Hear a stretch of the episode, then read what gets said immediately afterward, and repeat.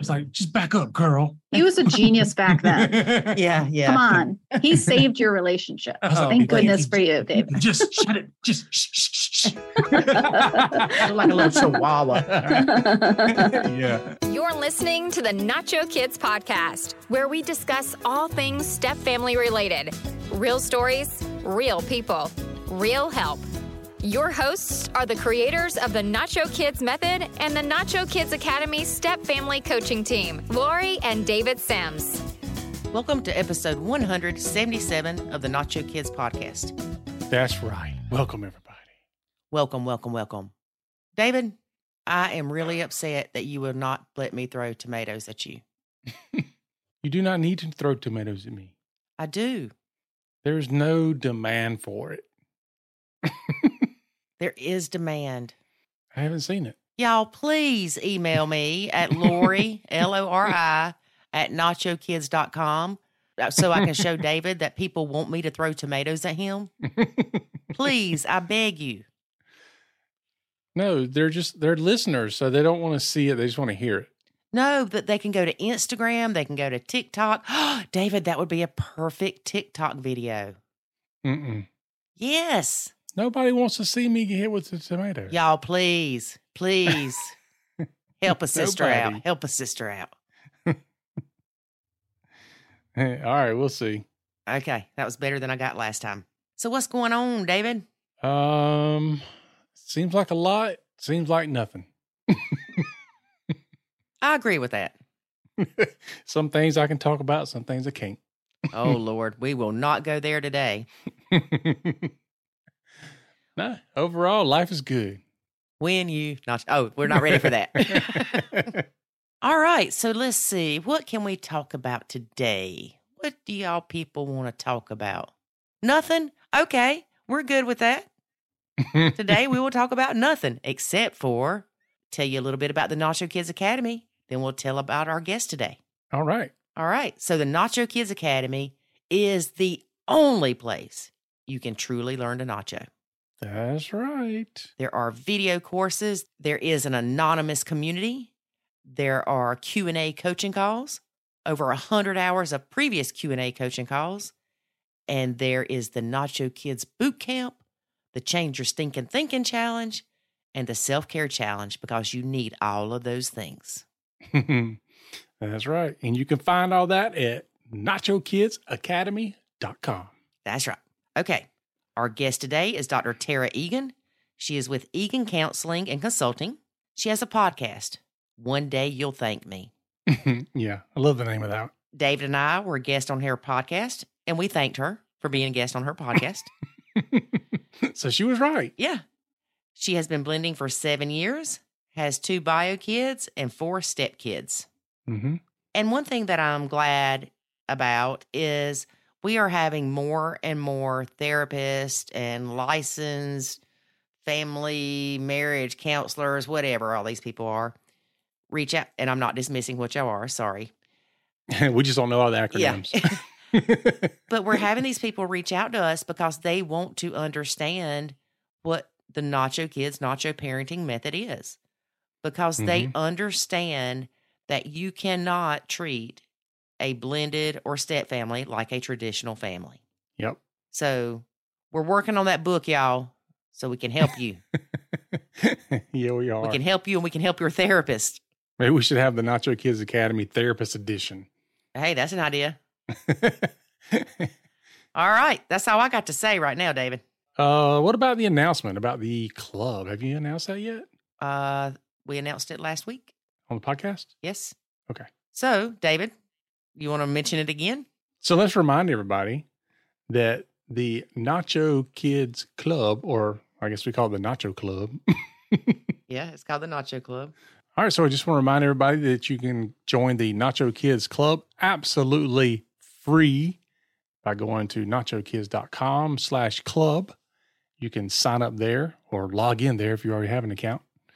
And it is a completely free and anonymous, 100% anonymous community for you to go in there and chat with other folks. So it takes out all the craziness of Facebook because we run it.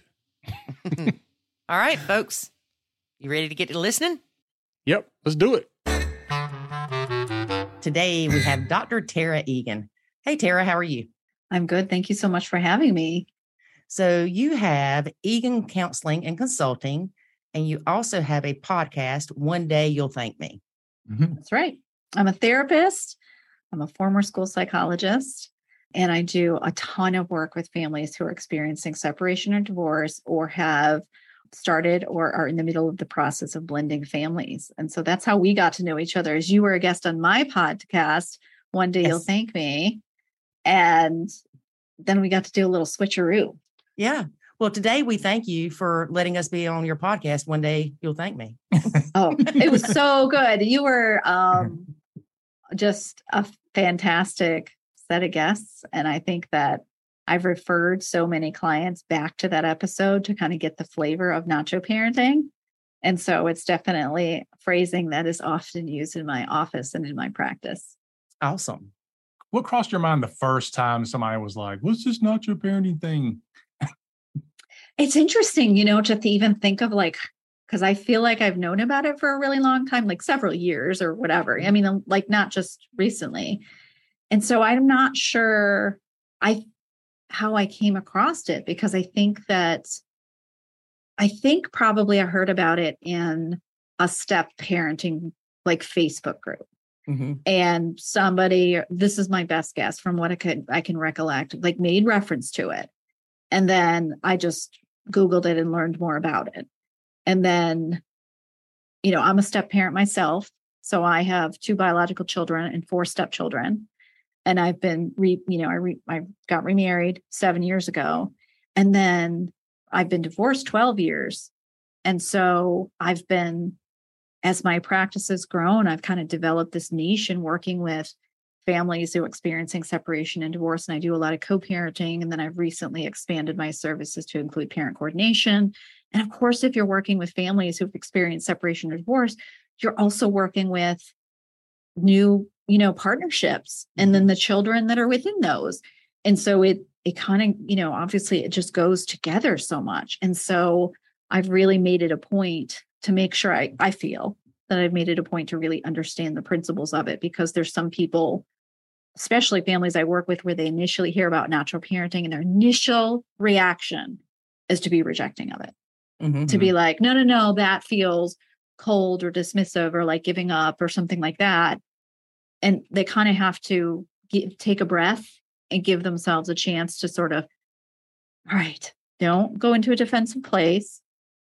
Like, let's, you know, think about this more like big picture and then be given some guidance on how they would implement that.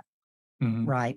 And you know, honestly, if someone would have told us in the beginning, oh, you need to step back, you need to not be a parent to them, just I told you that. I was like, "Just back up, girl." He was a genius back then.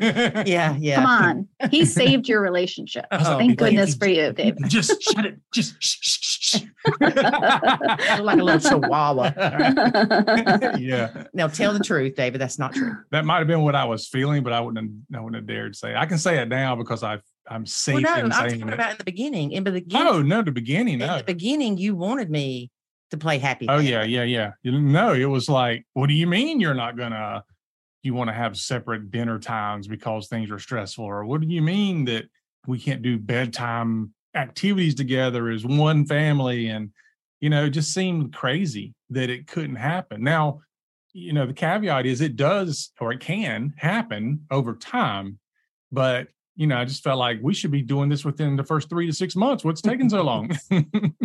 So yeah, if someone would have mentioned this to us in the beginning, I'd have been like, "You're crazy," because all the research we did, be like a family, be like a nuclear family, and that just did not work for us. Mm-mm.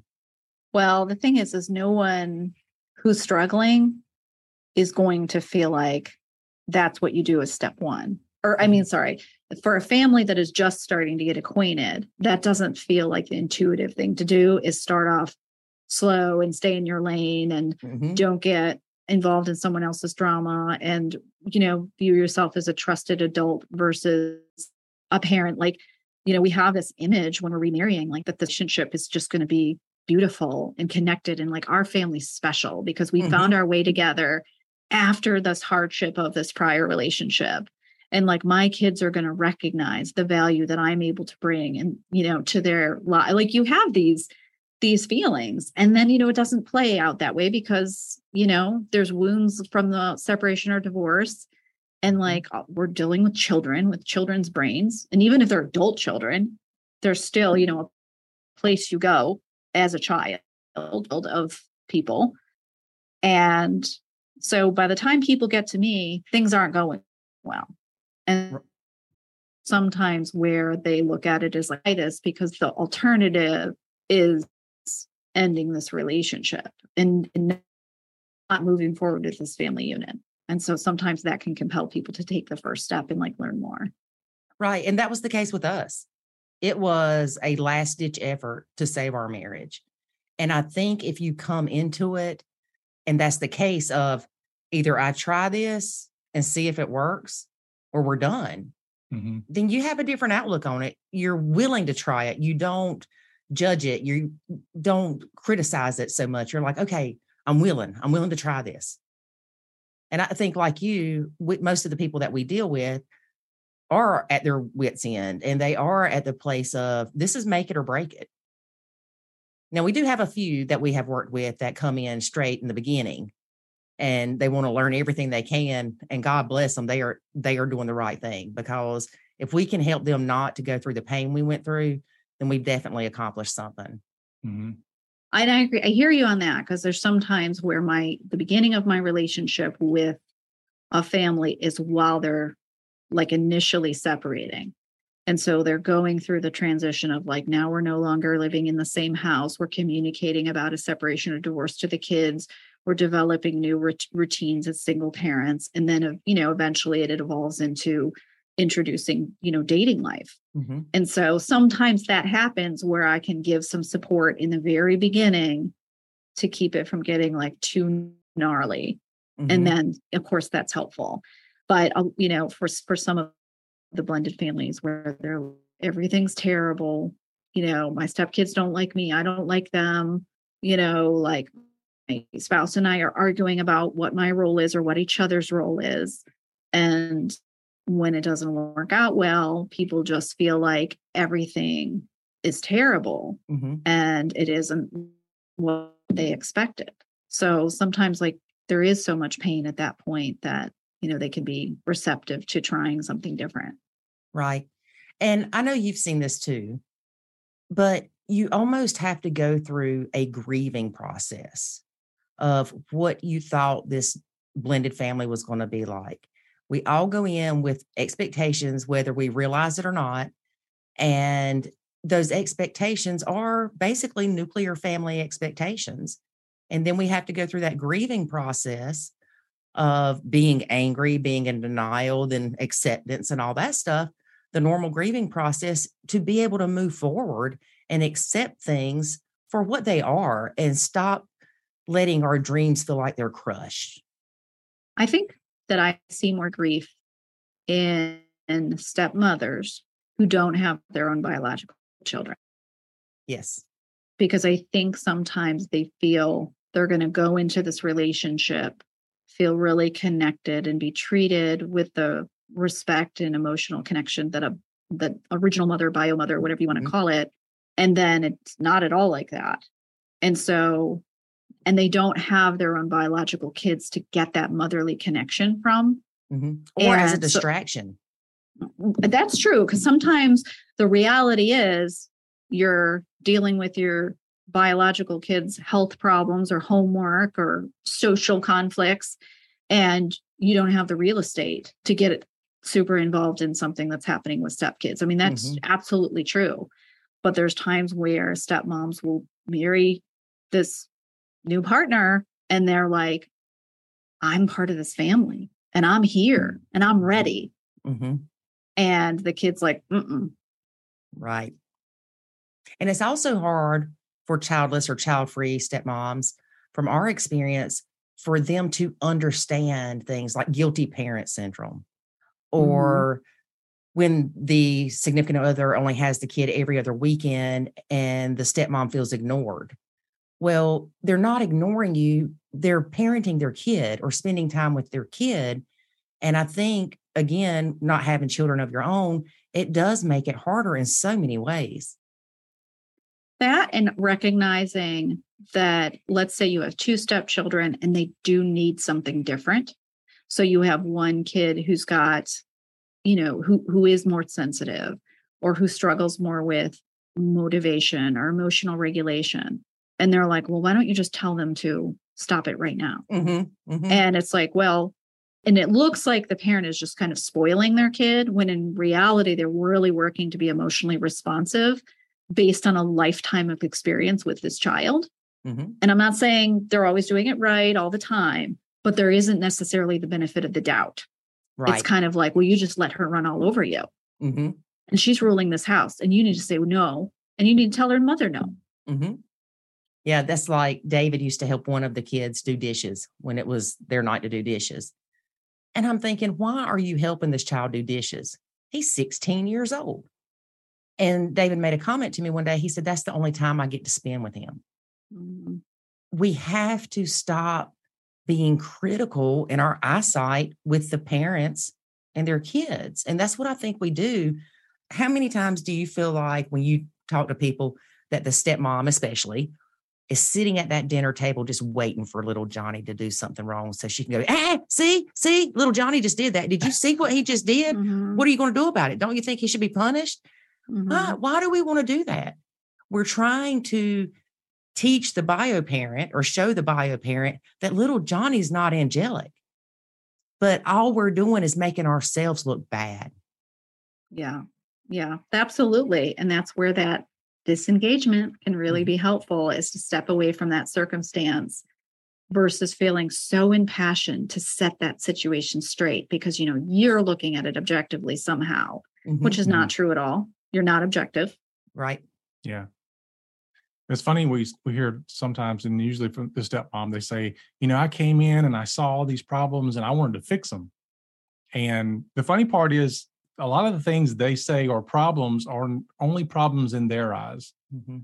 The other parents like that, I don't see a problem here. There's nothing to fix. The the fact that my kids are running up and down the steps is not a problem for me. I like the pitter patter. and then the other person's like, it's driving me crazy Mhm. so you're you know you're trying to fix things that aren't broken they're just you know you're they're broken for you and that needs to be addressed but it has to be done properly and keeping in mind what's developmentally appropriate for children. Mhm. So, and if you, let's say you do have a biological child and they did it a certain way, well, when they were in fourth grade, they started getting up by themselves with an with- with an alarm clock, and you're going and waking up Johnny every morning. Mhm. My kids didn't do that, as though therefore the standard of all children has been set Right. because your child got up cheerfully in fourth grade with an alarm and you have a seventh grader who's not doing that. And it doesn't mean that there can't be opportunities for discussions or i think even better is role modeling. I know sometimes i have two daughters they're same age one biological one stepdaughter and like there's sometimes like one of them would do something the other would be like hey that seems cool. Like i could do that but we didn't have to say anything Mhm. they learn from each other, just like all kids learn from each other. Mhm. But I think we did a pretty good job not getting over involved, especially my husband. Mhm. He has always been able to be true Switzerland, where he's there to support and connect, but he's not there to like discipline and get on their cases. And so he like stays in the sweet spot for my kids like all the time. There you go. Nachoing is like being Switzerland. Mm. Be Switzerland, step Be step parents. Switzerland. is that Yeah. what it is Yeah, I was gonna say stepmoms, but step parents too. yeah Yeah, sometimes we have stepdads who are can be really controlling and they want to be like dominating in the family. And they're Mhm. like, I'm now the man of the house and I'm here to be directive. Mhm. And your mom's not going to be the only voice. Mhm. And that can cause conflict. Oh, yeah. Yes. yeah. What do you say to people that that we have this issue where they i say it's the issue it's an opportunity. People come to us sometimes and they say i'm going to a therapist. I'm going to a counselor. And i want to talk to them about nachoing, how do I start that conversation?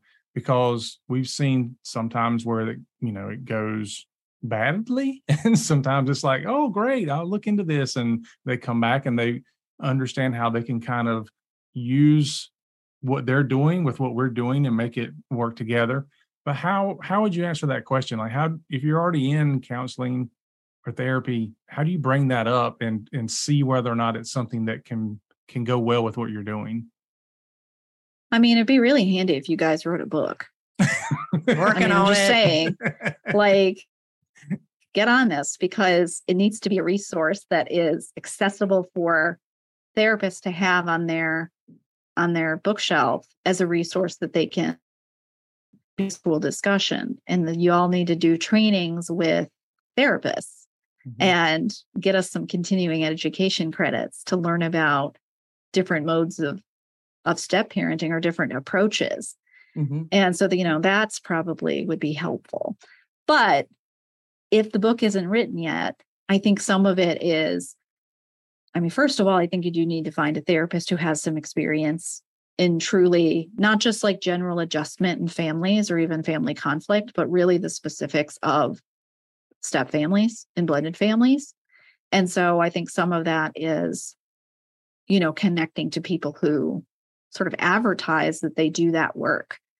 And I can't imagine doing the work I do to the degree I do it if I wasn't a step parent. And that's that can't be a thing. Like we can't have every therapist out there has lived through the thing that they have a niche in. You know, Right. like the therapist who specializes in suicide by definition cannot have committed suicide. You know, like and so you know like but in people really they have some some place where it touched their lives and they feel you know passionate about it but to really come home and have your biological kids still be reeling from whatever the divorce wrought on them combine them now with other kids who've also been through a divorce be co-parenting with a spouse that went through a divorce and everybody's had their interpretation and think that's going to go smoothly with you know support from your individual therapist who maybe you know does a really great job with depression and anxiety it just might not quite be the best fit. There's there's divorce coaches out there there's therapists who specialize in it. You know i think that some of the blog posts and you know you guys have been on like the today show. I don't know if it's their blog or what it is but like being able to give them an email or some sort of resource that they can forward on to a therapist. I know if if I have a client who's like, "Hey, I heard about this treatment for ADHD."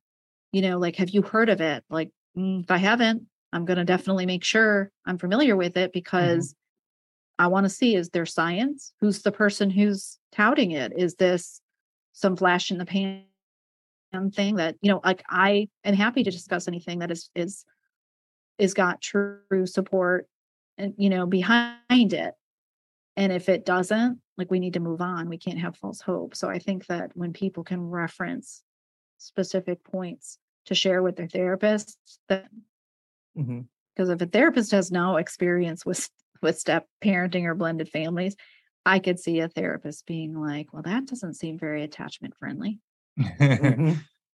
yeah. Yes. Yeah, we've had some people that they come to us and they'll say, like, I am I'm talking to a therapist and, you know, talk to them about, you know, the first step in, you know, the nacho parenting, which is usually the disengagement part, not not the final step, first step. yeah And, and the and the therapist said to me, I just need to you just need to love them more. You need to double down on what you're doing, which I always say you're, you know, just do more of what's not working. That, that makes a lot of sense. Um Yeah. And they're pushing this struggling step parent to suicide at times because they're telling them, oh, you're just doing it wrong. And the person already feels like they're doing something wrong. well i equate it to burnout Mhm. So when we have therapists who are experiencing burnout and we, uh, you know, show signs of it, right? Like with a colleague, what our colleague is going to tell us step back, take a breath, take care of yourself, realize what you're equipped to handle. We don't say, you know what, just see more clients. Like just, you know what, just really dig in to really intense cases and you're going to find your mission again. Like no one would ever say that about burnout. And that is what step parenting that's not going well and you're being told to love harder and all of that stuff is you're driving them towards that same principle of burnout Mhm. but somehow we're expecting it to go better even though Mm. there's no other place we would give that same advice like that doesn't you know make sense to me and sometimes how we love people like a healthier love is stepping back i mean you just Mhm. even think of parenting a teenager Yes. and realizing what is healthy autonomy and the fact that your kid's not telling you about the new crush they have doesn't necessarily mean something's wrong it Mhm. might just be where they're at developmentally and that shows them having the capacity to develop a connection to a person that's outside of their nuclear family and it doesn't mean you're not going to be in the background quietly supportive but you're not going to be like all right let me sit between you on your date and make sure this is going well. Mhm. It sounds just like like you wouldn't. Like you wouldn't do that and nobody would expect you to but somehow with with step parenting you're supposed to like get in there more. Mm-hmm. i don't know. Yeah. And I'm sure that you know just from your experience that depression, anxiety, suicidal thoughts are extremely high in step parents because of these unrealistic expectations placed on them, whether it be from society, their significant other, their in laws, whoever it may be. It puts them in a bad place. And then they go on Facebook and they see these rainbows and unicorn stepmoms that only show their life as, you know, being perfect and everything's great. And that just makes them feel worse. And I've said before that rainbows and unicorns, you're more looking like donkeys and tornadoes because that's what it the reality is. It's not rainbows and unicorns. But as step parents, we've got to stop attacking other step parents too. I see it all the time in my Facebook group and other Facebook groups, Mhm. and it drives me crazy. You get i can't be on your your facebook group It I is know. I so- can't those people I they're so it. mean to each other and there's some movie i wish i could think of what it is or a tv show and it was it's one of those situations where dad marries like uh on you know his second partner and she's really you know just pretty and cheerful and stuff. And there's somebody who they're at like a party or a birthday party or something and one parent says to her like oh my goodness your stepson's getting so so big. And she's like he can't stand me.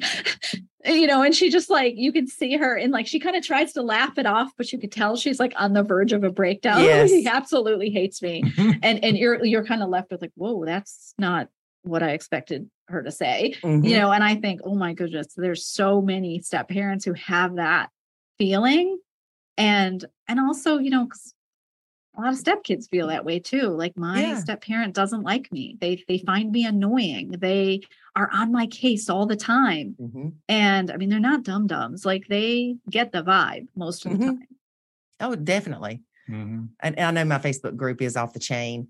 I try to remember though, a lot of times the hurt people hurt people.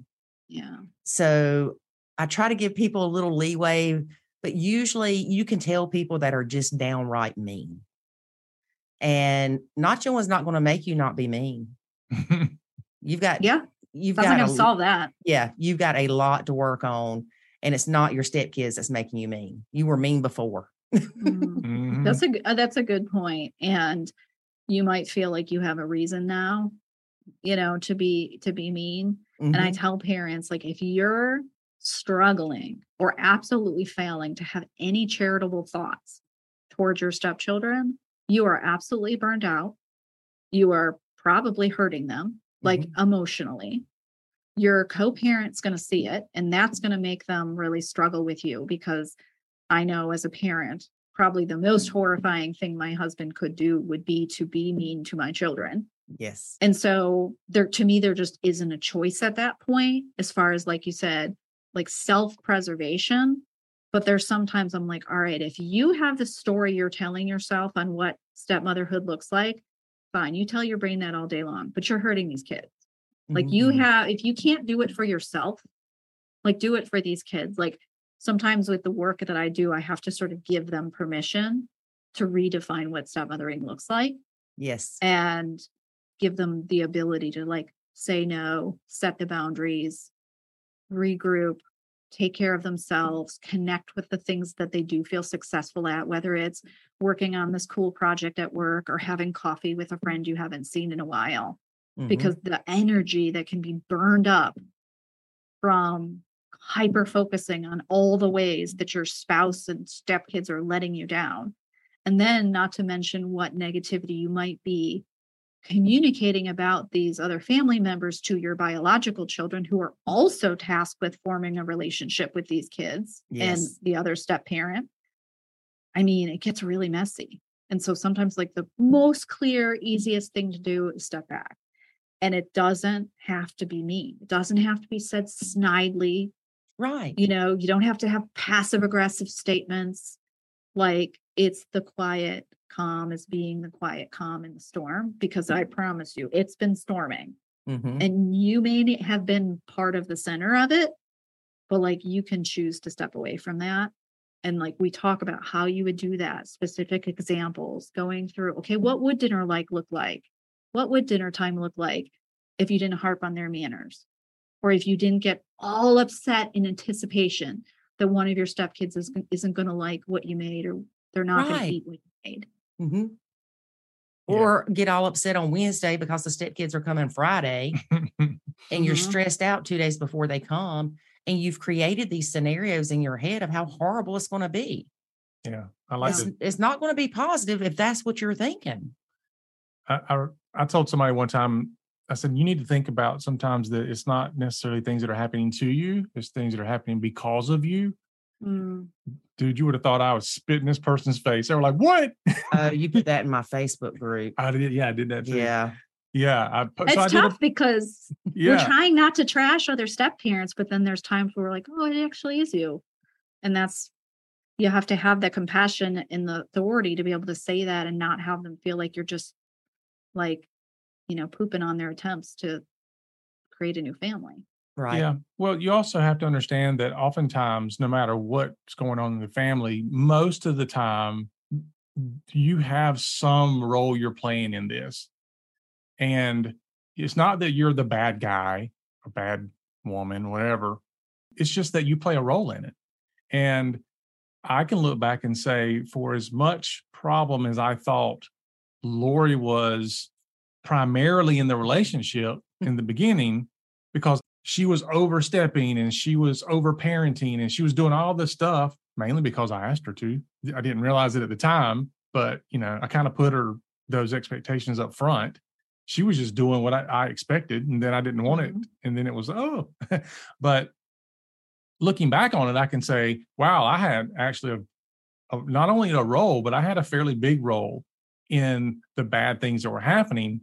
But they were it was like I looked at Lori as the problem, but I was it was more of a symptom. The problem was more about the expectations I put on her, the expectations that we both had of what this is supposed to look like, and then all these other things of the the the lens that we were looking through, the stories we were telling ourselves. Those were all the problems. It was the symptom was just all the chaos on the top. Mhm. Yeah. I mean, that makes sense. It's all families are dynamics, eh, you know, are it's it's a family dynamic. Everybody has a role to play in it. You know, theoretically, we're the adult with the adult brain who should have more self-control than the children. But there's so many times a parent will say, a step parent will say, but he, but they, and I'm like, oh, but you're the grown up. Like you're going to have to tap into your grown up. You get to drive yourself to a counselor or use your debit card to pay for a divorce coach or buy a coffee with your friend on a Saturday instead of listening the kids squabble with their dad about getting ready for soccer. Mhm. Like you actually get to tap out because you're the step parent, not the parent and like choose differently. And so it can be really important for them to focus on, you know, what they can control Mhm. And do that because you can't make your stepkid not eat like a pig or your Mhm. stepdaughter love doing homework or follow through with, you know, a request to empty the dishwasher. You just that can't be the circus you're you're part of. Right. And you can't make your significant other make them do that also. So I can't make David make his kids stop eating like they're at a zoo. Or I can't make Mhm. David make his kids do the chores the way I think they should be done. And I think a lot of it, it boils down to control. And one of the things that I learned when creating this Nacho Kids method was I was trying to control things I had no control over in the first place. But what I did have control over is how I let these things affect me. I can be mad about the dishes not being done for two days if I want to, but who wants to be like that? And so mm-hmm. when I started putting things in a different perspective, my life is so much less stressful. I'm not saying it's completely stress free because I am married to David, You're a person. but you exist. Yeah. Right. But if something happens and something gets torn up, it's not the end of the world. I've learned with the step kids, I put up stuff that I didn't want to get broken. Same thing with my kid or the dogs. You put those things up because you don't want them to get broken, because you don't want to have to deal with that. But things happen. And for instance, my nephew and one of David's kids were wrestling in the living room. And now this was recently, last couple of years. So they were adults at the time, but I'm cheering them on. You know, I, I'm right there in it. Well, David's kid lifted up my nephew and his foot hit the light in the um, on the ceiling fan and it fell and it broke and it chipped the floor. Normally, pre nacho, I would have been sick about that. Honestly, for probably a week because it was a new floor, it was a new light, and it's broken. But you know what? I'm choosing to look at that because I still have not replaced that lampshade or that light cover. Eh, We don't need it. It's fine. We get more light without it. but anytime I see that chip on the floor, I'm looking at it as a good memory that we have with his son and with my nephew rather than, oh, my floor's ruined. or this was done to you somehow. Like these kids did this to me, or my stepson did this. Kids were playing. You were actually encouraging it, yes. and an accident happened. Right. Like an ac- it was just an accident. right. Versus if you frame it as like, look what he did. He doesn't respect our home. There he goes again, breaking things, Mhm. just like he's done time and time again. And Right. you create that narrative. Yeah, you're going to be really frustrated by Right. it, and it's going to linger. yeah. but we have so much control over our thoughts Mm. and that's one of the things and one of the challenges we have in the academy is change your stinking thinking because you can take that thought and you can let it spiral into the step kid did it on purpose they're always tearing up stuff how much money we're having to spend to replace things that they broke how disrespectful they are blah blah blah or you can stop and say it was an accident and i'm not going to let it take five minutes of joy away from my life Mhm. and of course, I'm not saying sweep your emotions under the rug, but if you need to be mad, take five minutes, set a timer, and be mad. When you sit there with a timer and try to be mad for five minutes, that's a long time. Well, but what, yet we will let things carry with us for months if we let it. well, what people don't often realize is these these stories, like what you were just saying, where how you tell yourself these stories. Oftentimes, these things happen so quickly that we don't realize that we're telling ourselves these stories. Mhm. and we are in, in every circumstance it's happening and then when something happens it goes through the lens of that story quickly sometimes in a blink of an eye and then that's how you choose to then react because you're not reacting necessarily to the truth you're reacting to the story that you told yourself It's filtered through that story. Yep. Yeah. Mhm. And a lot can have to do with your childhood because I've realized a lot of things that uh, I say, I don't know the word I'm looking for, that come natural to me come from my mom and how she treated me. And I have to stop that because there was not a good relationship there. So I have to pause. And a lot of times we don't pause. That's something else that we teach in the academy is you've got to pause. Now, men are great with their 30 second delay. we're perfect Yeah, they're just like, mm, Yeah. you think about it yeah. Where women, you know, we're Johnny on the spot. The step kid does something, and before David could even turn his head to look, we're saying, "Look what he did! or we're fussing at the kid, Mhm. we have to pause. And I've learned that when I pause or when a step parent pauses, it allows the bio parent to see these things for themselves and removes the target off of our back for Well- tattling on the kid. Lord, I remember there was a time when I honestly could not go to the mailbox. I was afraid to walk to the mailbox because the two minutes it would take to walk down the driveway and back, all heck would have broke loose. Mhm. And he's not exaggerating. Yeah, I'm like, all, all the kids get in the car. We're going to the mailbox. Let's all hold hands and walk to the end of the Yeah, driveway. because I can't- yeah, yeah. yeah, I cannot leave anybody alone with Lori because something will blow up. Mhm. Ugh, that's so hard. That's such a stressful place to be in. I know that with kind of the reframing that I encourage parents to do, I do this with kids too, is like, you know, to tell yourself something truthful, Mhm. but positive. Mhm. And so to say, oh goodness, thankfully the cover to that light is just not very expensive to replace. I can buy one on Amazon.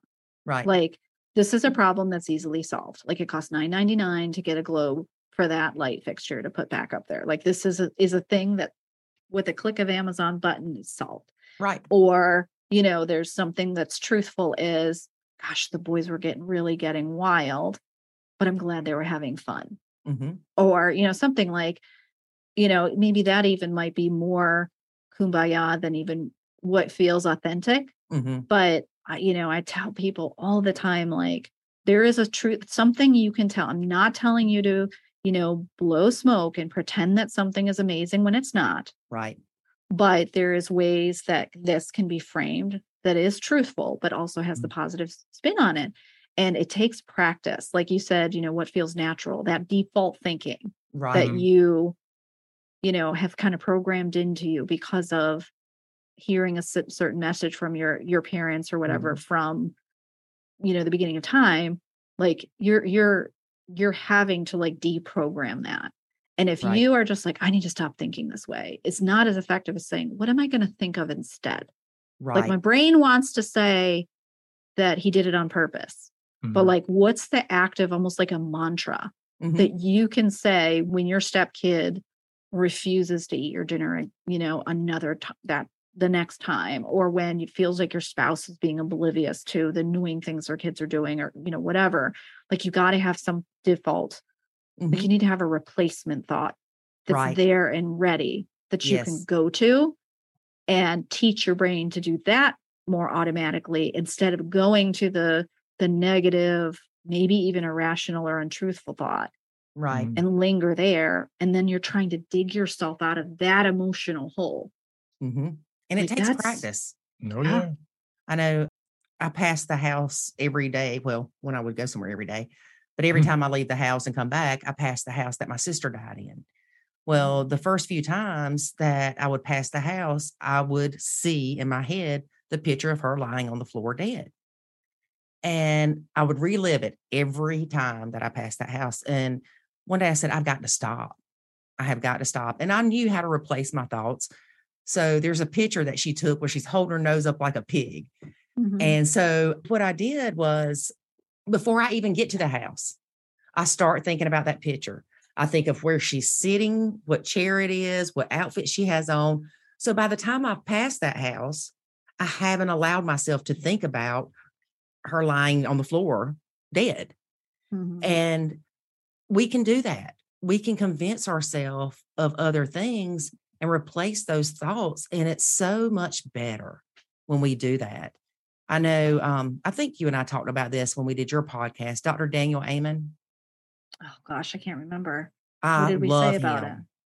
He's actually spoke at our church and he, you know, studies brains. Well, our preacher is an ex NFL player, so he had his brain scanned and all this. So I started researching him and looking into his studies. And it's amazing what we can do with our minds. We can convince ourselves we climb Mount Everest. I live in South Carolina, but I can convince myself I climbed Mount Everest yesterday. It's crazy to think what you can convince That, yourself. that was but called getting out of bed. yeah. well i uh, recently had dr layla forbes on my podcast the episode hasn't been released yet and she is an expert in chronic pain management through therapy. So she's Mhm. not like giving pain pills or neurofeedback or, you know, or, or physical therapy or something like that. She, she's a mental health therapist who basically does like a whole cognitive restructuring experience to teach clients to not cue their brain to be so quick to experience pain or make the Mhm. assumption or anticipate pain Right. and I am not doing it, it justice at all how she explained it. But I had back in April, I had what is it called? Shingles, which is incredibly painful. And so I was, t- so even though when I had her come on the podcast, I was like, oh, I have no real experience with this. And then when she was talking about like how your default thinking is and ant- the anticipatory pain and like the rituals you can end up going into hmm that contributes to you experiencing pain more and like causing your nerves to actually be more prepared to fire in the way that causes painful feelings and how the work she does is like reprogramming that whole system hmm to minimize pain because you know some people have these i mean i was lucky enough that you have shingles and you take the medicine and you have you know maybe some residual nerve pain and you know you're, it passes and but other people are living a lifetime you know of pain Yes. and they have to have a way to manage it and that's what she does for her work and it was such a great tangible illustration of how our thinking Yes. and you know that those go-to internal assumptions contribute to tangible physical symptoms like that Mhm. and how she is is reprogramming the situation to give these people relief. And it was i i just i thought it was fascinating. Like i was always into learning more about it but like how she described it how relatable it was. Yes. and you know talking about kind of the trauma of that people experience when they have chronic pain. And you know we're talking about step parenting and it's not the same thing but there is an element in which if you're not doing it mindfully you can walk around this world just feeling like you're repeatedly falling on your face Right. over and over and over and it feels relentless and it feels like it's never going to end no one appreciates you and this is Mhm. never going to get better and these kids just don't appreciate me or whatever Mhm. man you're in that spiral Yes. like how are you going to take joy in your marriage or these kids Exactly. I'm, I'm it's actually. like they forget you've got- people yes. You've definitely got me interested. I'm going to have to check her out Mhm. because when dr you were ta- forbes when you were talking about her, I'm thinking, look at how this relates to step families. It- it- Mhm. it's completely relatable. Yeah. Yep. I want to Yeah, ask really you is. something about co-parenting. Okay. Because you that? said that you deal with you deal with co-parenting. Do you deal with co-parenting between the exes? Mostly i do for the parents who are newly either newly split up like they're separated or they're divorced they may have may or may not have new partners and they are trying to both parent their biological you know shared child Okay.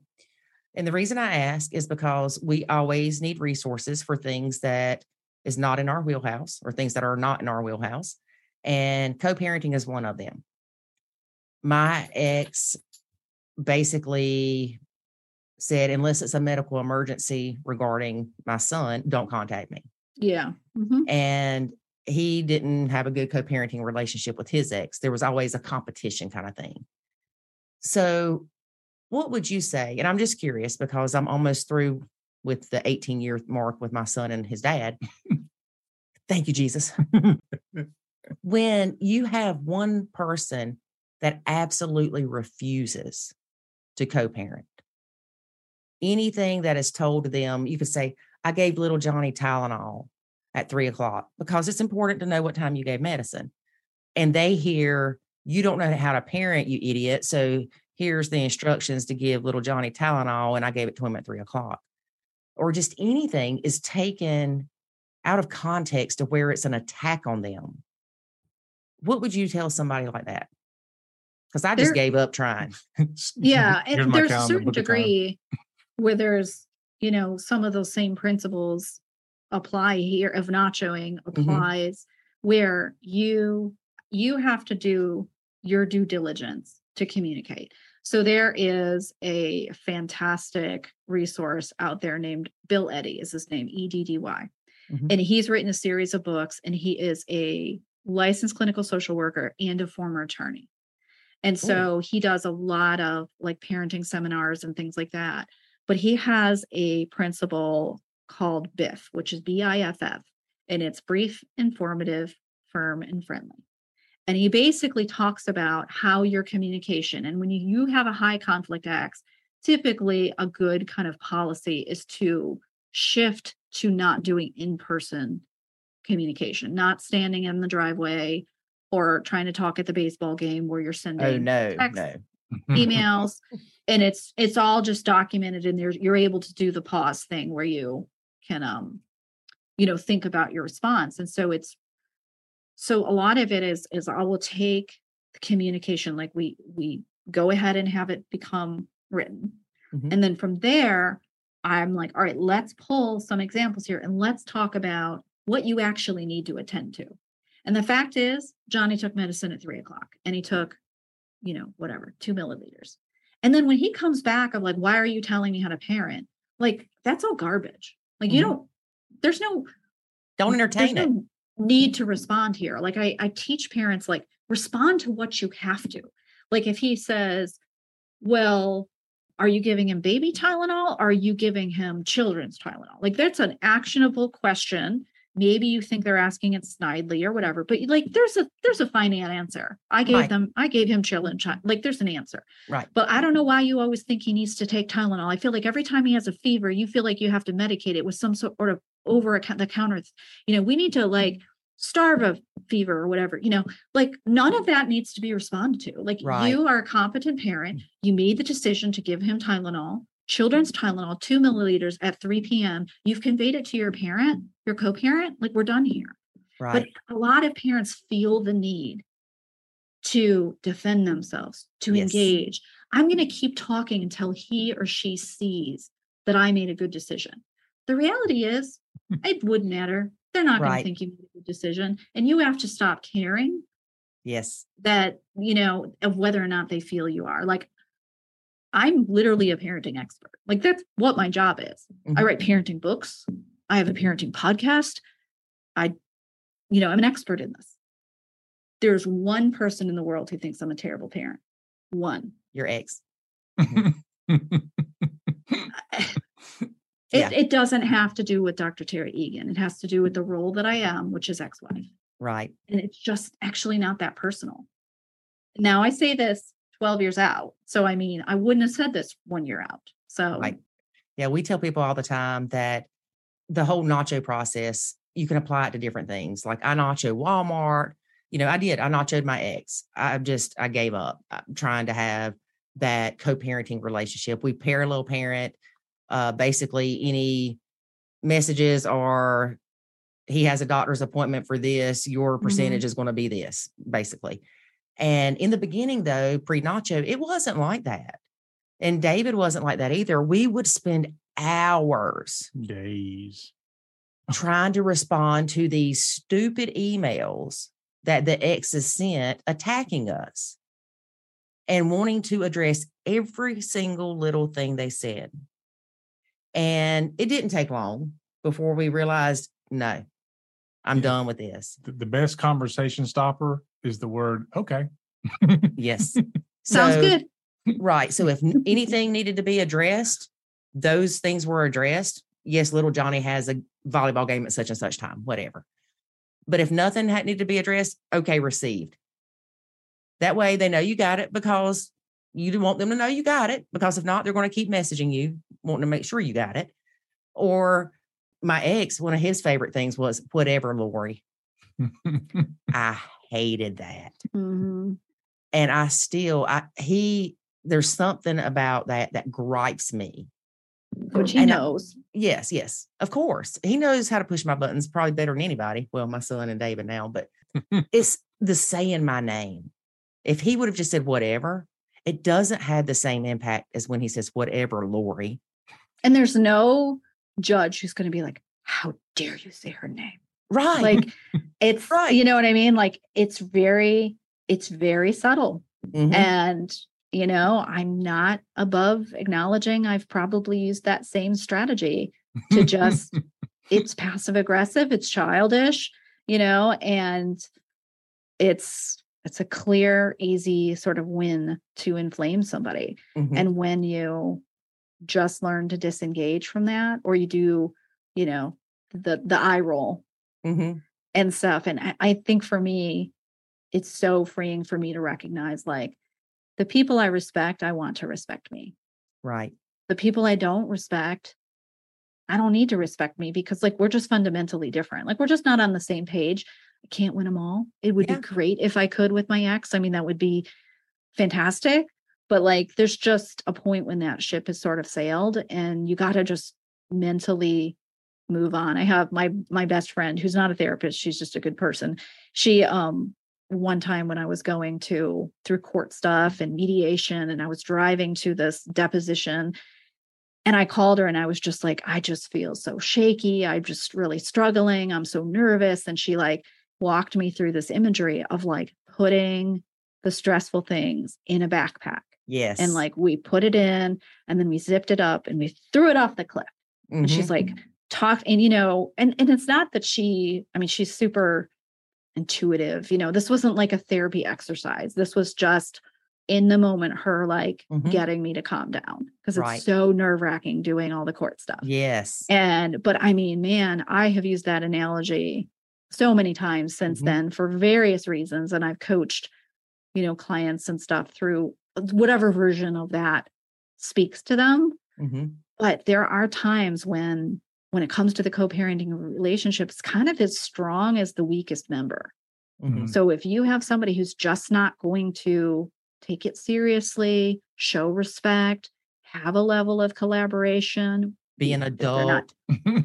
yeah be interested in in keeping the conflict low you know then you got to do what you can do and you don't need to always bark back Yes. and it's super empowering when the person is just they're there and they're refreshing their email and they're like i know she's going to reply and you're yes. just like delete and you've moved on to go and swim in with your family Mhm. like that is the most powerful thing you can do yes. Well, maybe someday he'll thank you.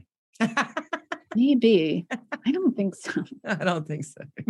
and the thing is is i kind of just don't like need him to thankfully i mean you you get to that place where you're just there's so much about it that actually isn't personal Yeah. Yes. you know and now i know co-parenting or parallel parenting when you have somebody a child who has serious health concerns or is really struggling behaviorally or something like you know i have pretty easy kids like Mhm. we just don't need to have a ton of communication we have the freedom true freedom to parallel parent Mhm. and the big win for my kids is the conflict is low Mhm. and and then if there is some indis, you know discrepancy or something between houses like the downside of that is not overcoming the win of us not having conflict. But if you have you know you're trying to parent a kid where you're making medical decisions or there needs to be really clear and constant communication i mean i've i've, I've had kids who are they're suffering from like a genetic disorder and they're on a huge series of medicines and they're trying to coordinate nursing care and Yeah. i mean sometimes their stress level is so high they just don't have the energy to fight hmm and you know that's sad in its own way but those are families like the what ends up happening if you can't co-parent is custody just gets given to one parent and the other parent gets phased out Yes. You know, you mentioning some of the struggles with co parenting and having an ill child. I think that's one of the things that helped me put things into perspective too when it came with the stepkids. I remember reading a post someone had put in my Facebook group. Stepkid took a black Sharpie and wrote on the back of their new white leather couch. This woman was devastated hmm. she wanted to end her marriage because of this. And I'm thinking, wait a minute. First of all, it's on the back of the couch. Slide it up against the wall. You know, change that negative to a positive. But then I had a friend that she had a daughter that had a terminal illness. And I remember thinking, what that friend would not give for her child to be able to walk to the couch and write on that couch. And we do have to be careful though about comparing pains. yes. you know because there can always be like how dare you feel sad because my this other person's pain like you know what that is hugely disrespectful that was an expensive couch she didn't deserve to be treated that way and now you do all that thinking Mhm. and then you come back around to thank goodness it's just a couch Right. you know like because that kid who wrote on it assuming they weren't three years old because three year olds are going to write on anything and it's Right. not personal. That that kid was sending you a message. Like they probably know you well enough to know how much you value that couch. hmm Just like my husband just bought a Corvette, and we keep joking that he lo- we that my husband loves the car more than us. Oh, and he does. So, uh, yeah, he does. and like it'll be like kind of around bedtime, and he'll have just appeared, and we're all like, "Oh, Pete's going and saying goodnight to his car." and I think he does. I'm pretty sure. I know he misses it when he goes out of town. But Mhm. man, if my kids went out there and scratched his car, I mean, there is no other way you could hurt him more. Mhm. Like it would be, he probably could tolerate someone like running over his mother Right. more than, you know what I mean? yeah, and so, yeah. like, and that is when when you say the devastation thing, like the amount of disrespect and like spitefulness that that must have felt like to that stepmom Mhm. and oh i i have sympathy you know it breaks my heart to think how painful that must have been and you're Mhm. right it is a couch and your kid is healthy and you're going to get through this and someday you're going to be like oh my gosh remember when you were 15 Mhm. and you did that like i could have killed you and Right. the kid hopefully at that point is like i was such a jerk Mm-hmm. Yes. Yes. and hopefully he's also like and my dad killed me Mhm. like i was grounded forever you know like Yeah. You know i mean hopefully And I bought you a new couch.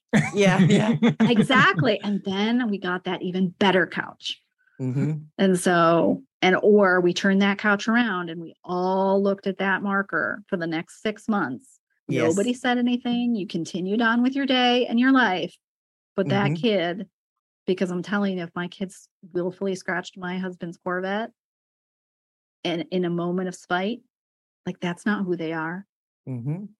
like most kids in my work are not thrilled with that choice that they made. They might in the moment be like, you know, Yeah. You know, I'm against you and all that stuff. But like that feeling when you stoop to that level does not feel good for kids. Right. But the stepmom, she's going to remember that moment of triumph that kid had. And she's going to hang on to it forever. hmm And I could relate to her because before Jackson, I had two things that were my babies. One was I had a Ram Air Trans Am, and I had, and I still have, a buckskin couch.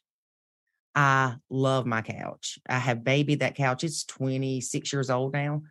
And it, I mean, it still functions, it still looks good because I was so protective of my couch and babied my couch. But I remember a friend of mine was sitting on the couch drinking when I first got it. And I was like, no, no, you don't drink on the couch. And she's like, excuse me, Martha Stewart. and I said, no, you don't drink on my couch. And you're more than welcome to go sit at the table or sit in this chair, whatever. But I don't want you spilling something on my couch. And I remember she got so mad at me. She said, you were going to end up lonely and with your couch. so, but when I read this from the stepmom, I remember thinking, I, I know where she's coming from. Mhm. You got these things, you work hard for them. But I also have learned to not put that much emotional weight on Yes. materialistic things. And it wasn't easy doing that because David will tell you when I buy something new, I don't even want to use it because I don't want to mess it up. Mhm. But That's how you get to be the lady who has plastic on your couch. yes, hey, that's the next step. I'm Mhm. kidding, I'm kidding. But for me, I was thinking to myself when I saw that post and I went through my thoughts on it of how I understood and then how looking at it from a different perspective and giving it the right emotional weight, I'm thinking, man, I've come a long way. And then when that happened with my light I'm like, I really have come a long way. Mhm. David and Ethan both said that they were just waiting for me to flip out when it Yeah. happened. Because in the past, that's what I would have done. there's times when I work with parents and I'm like, okay, like feel the feeling, feel the grief and the disrespect and the outrage and the all the things that come from having the marker on your white couch. Mhm. And and then that's where you get out your backpack again and you Mhm. tuck them away and you put some perspective on it and be able to get to a place of moving on. Because even if you divorce the guy and never see his kids again, your couch isn't coming back. That's like right. it's still got marker on it That's right. and you can't stay in that state forever. Mhm. And so there might be in the nacho spirit, well, you look around the house and you find the things that really matter to you, and maybe it's time to tuck them away Right. because we all also have the couch that could be markered on and we kind of wouldn't care. Right. And so, yeah. you know, those are the things like just like you do when you have a toddler, right? You don't wear Mhm. the necklace your kid's going to grab and you don't put the wine on the edge of the table for them to pull it down on themselves. Like you learn and with the dogs and all that stuff, like, you know, occasionally our dog will eat our remote. And I'm like, I get that Lola shouldn't eat the remote. Like a hundred percent I agree with you. But you know what? We have a dog whose face is eye level with the counter. And like we also can choose to get into the habit of putting the remote in the middle of the counter instead of on the edge.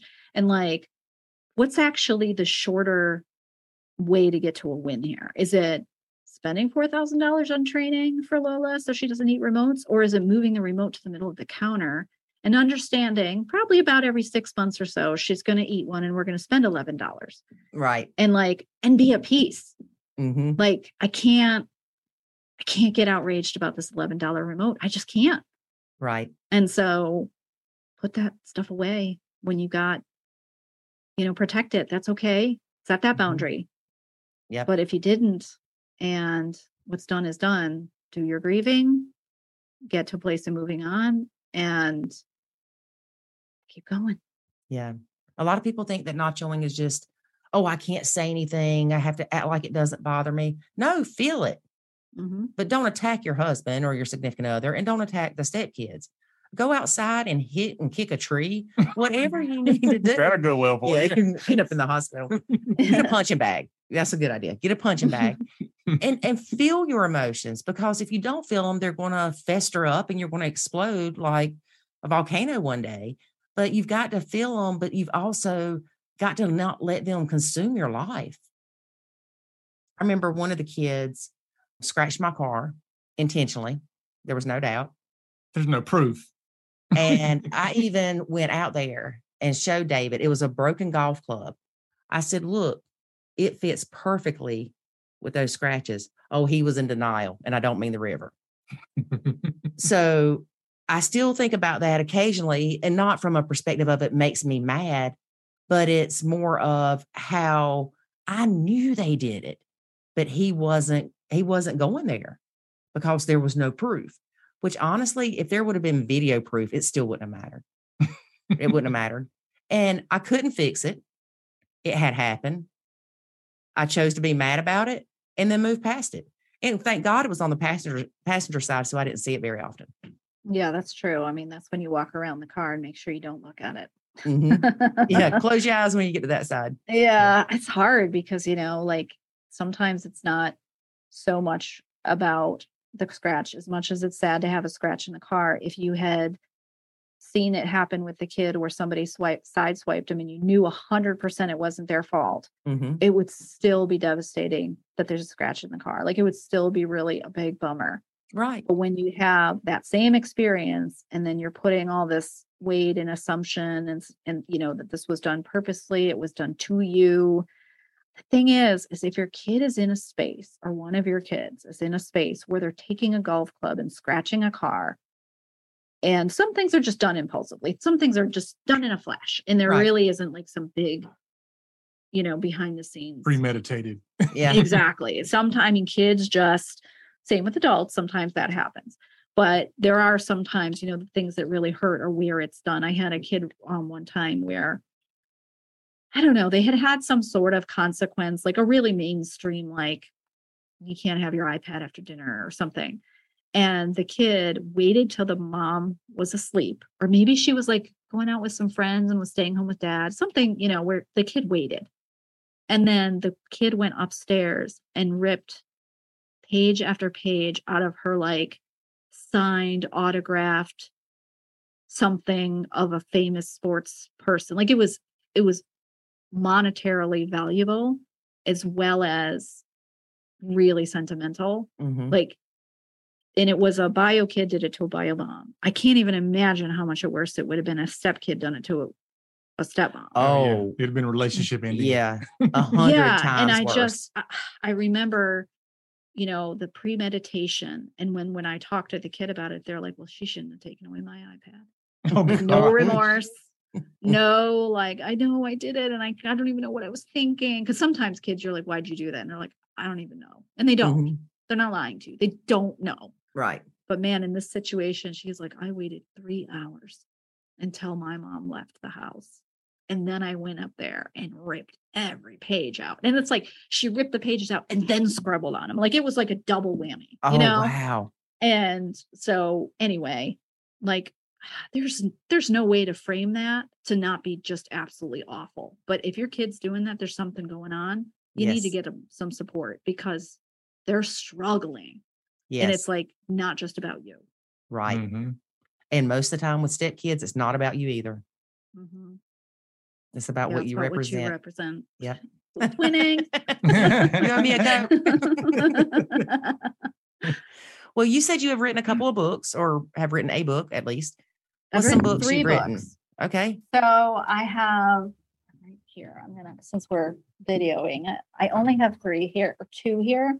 So this is the best one. This is um it's called Better Behavior Ages Two to Ten Okay. and written by me, Dr. Tara Egan. And this one it has a lot of really great behavioral, common sense behavioral principles that literally will apply to any child, basically any age.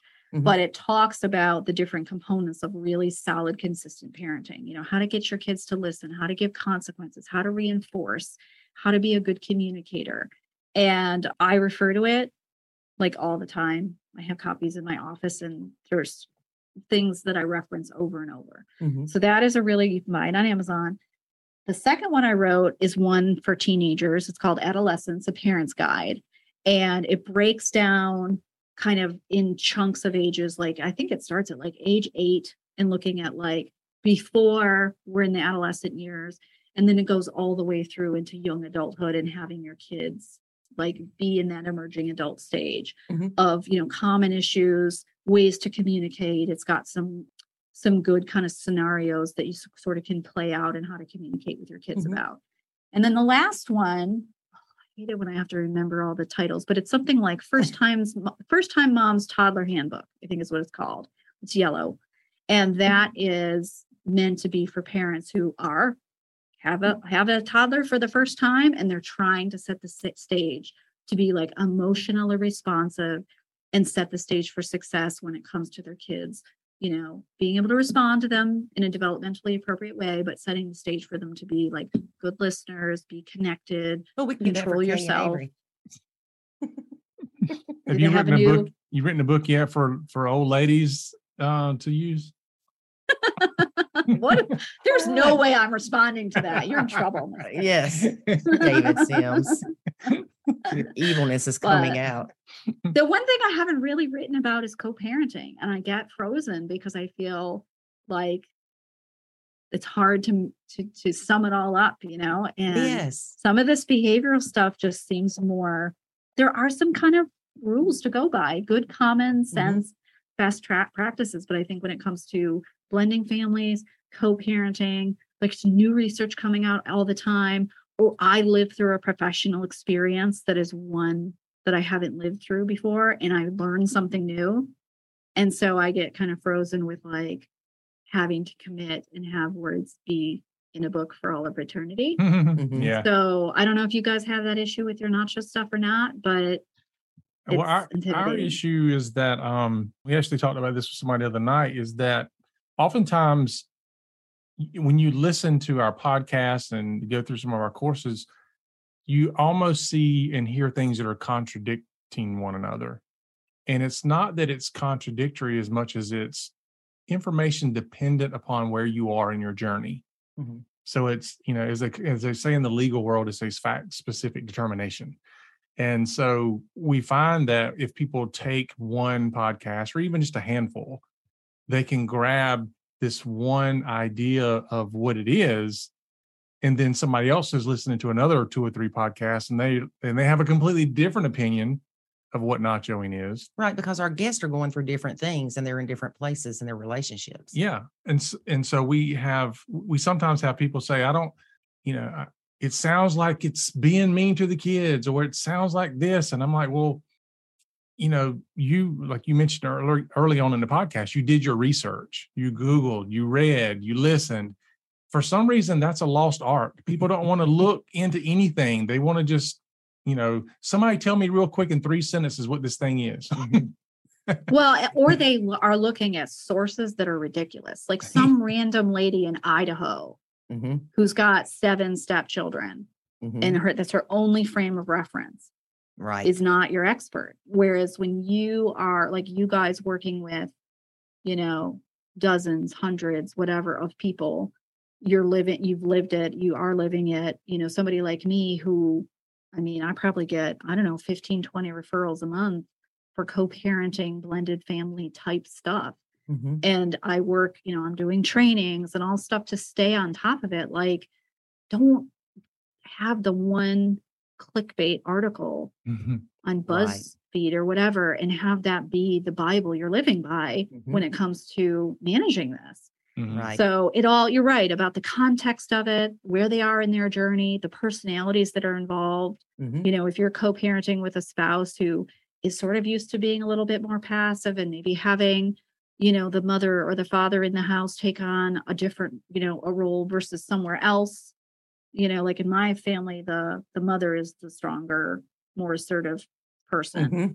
but mine in too. other yeah in other you know and it can depend on cultures and stuff like that it goes the other way I'm and about my that's all got to be taken not into me. account not you Yeah. No. She can be as Not me. assertive as she wants. My, all my kids are moved out, so we are in a different phase of life. Yes. Yeah, so we get to take. Uh, I, I told somebody one time that you know I, I finally got to the point where I don't have to deal with the ex that much, and now grandkids are coming into the picture, and now the Oh, is have coming back, and so Yeah. you know now we got to do all that stuff all over again. There was a little hiatus where I didn't have to deal with it, but a very mm. brief one. now it's back. But it's it's it's back, but it's also different. it is because it's not i know we it's our grandkid we share together but it's still a different feeling it's because i don't have a responsibility for that grandkid like i did my bio kid Mhm. Well, and you can, it is a little easier to do separate grandparenting time, and you might join together on the first birthday or certain events. Typically, there's other people there too, like in a group. Mhm. And so, whereas when you're when you're co-parenting with this other person singly and having your focus on your bio child, it's just it is a very different experience. I have my step kid, my stepson has two children, and my, I don't know, my husband co-parents really nicely with this. It's just very low drama all around, and she's very welcoming. And so I don't, I just don't have drama around that. But I also know the lane I'm in Mhm. you know, like I do. And I'm comfortable with that. And I don't need to have some sort of dominance somewhere. You know, with Yes. with my biological kids, I have a different role and that's appropriate. So Yeah. Well, I definitely oh sorry, I didn't mean to interrupt you, David. i was going to say one of my family members said so you are going to make sure they have separate birthday parties for this grandkid right so that for each side of the family and I, and I looked at them i said you think that's reasonable to No. expect them to have two birthday parties because we can't be in the same room together that's not reasonable You can't stand then- across yeah. the dining room and hold your plate of cake. I know. I was like, and then you know they thought about it and they were like, "Yeah, you're right. That's that's not a reasonable ask." I'm like, just bear with it. You know, Yeah. Think, people, think. just bear There's with it. So many times that people that are in the same room with somebody they don't like. Mhm. At work, Right now, some annoying person in Harris Teeter. what? You were digging your hole, man. I would not want to be you tonight. You're going to be sleeping in the back of the Trans Am. Doghouse. some Trans Am. oh, I got rid of that. We got the Honda now. Oh, okay. It's okay. Well, I, I know we didn't mention this in the episode, but we talked about it in my podcast is actually how close we live together, Mhm. like in real life. Like we actually live, what do we think, like 45 minutes apart? Yes. And so we are in, we live in the same county. Mhm. And I, I, you know, we live in South Carolina. My practice is on the south end of Charlotte. So Like, like Indian land, right? Ballantyne. Yeah, I live in Indian land, but my practice is in um that Ballantyne Pineville area in in Charlotte. It's got a Charlotte mm, zip Yeah. code. I'll be in Indian Land in the morning. Oh yeah? Yeah. All right. Yeah. I'll go to, I'll be at um Oh. Cross Ridge Cafe.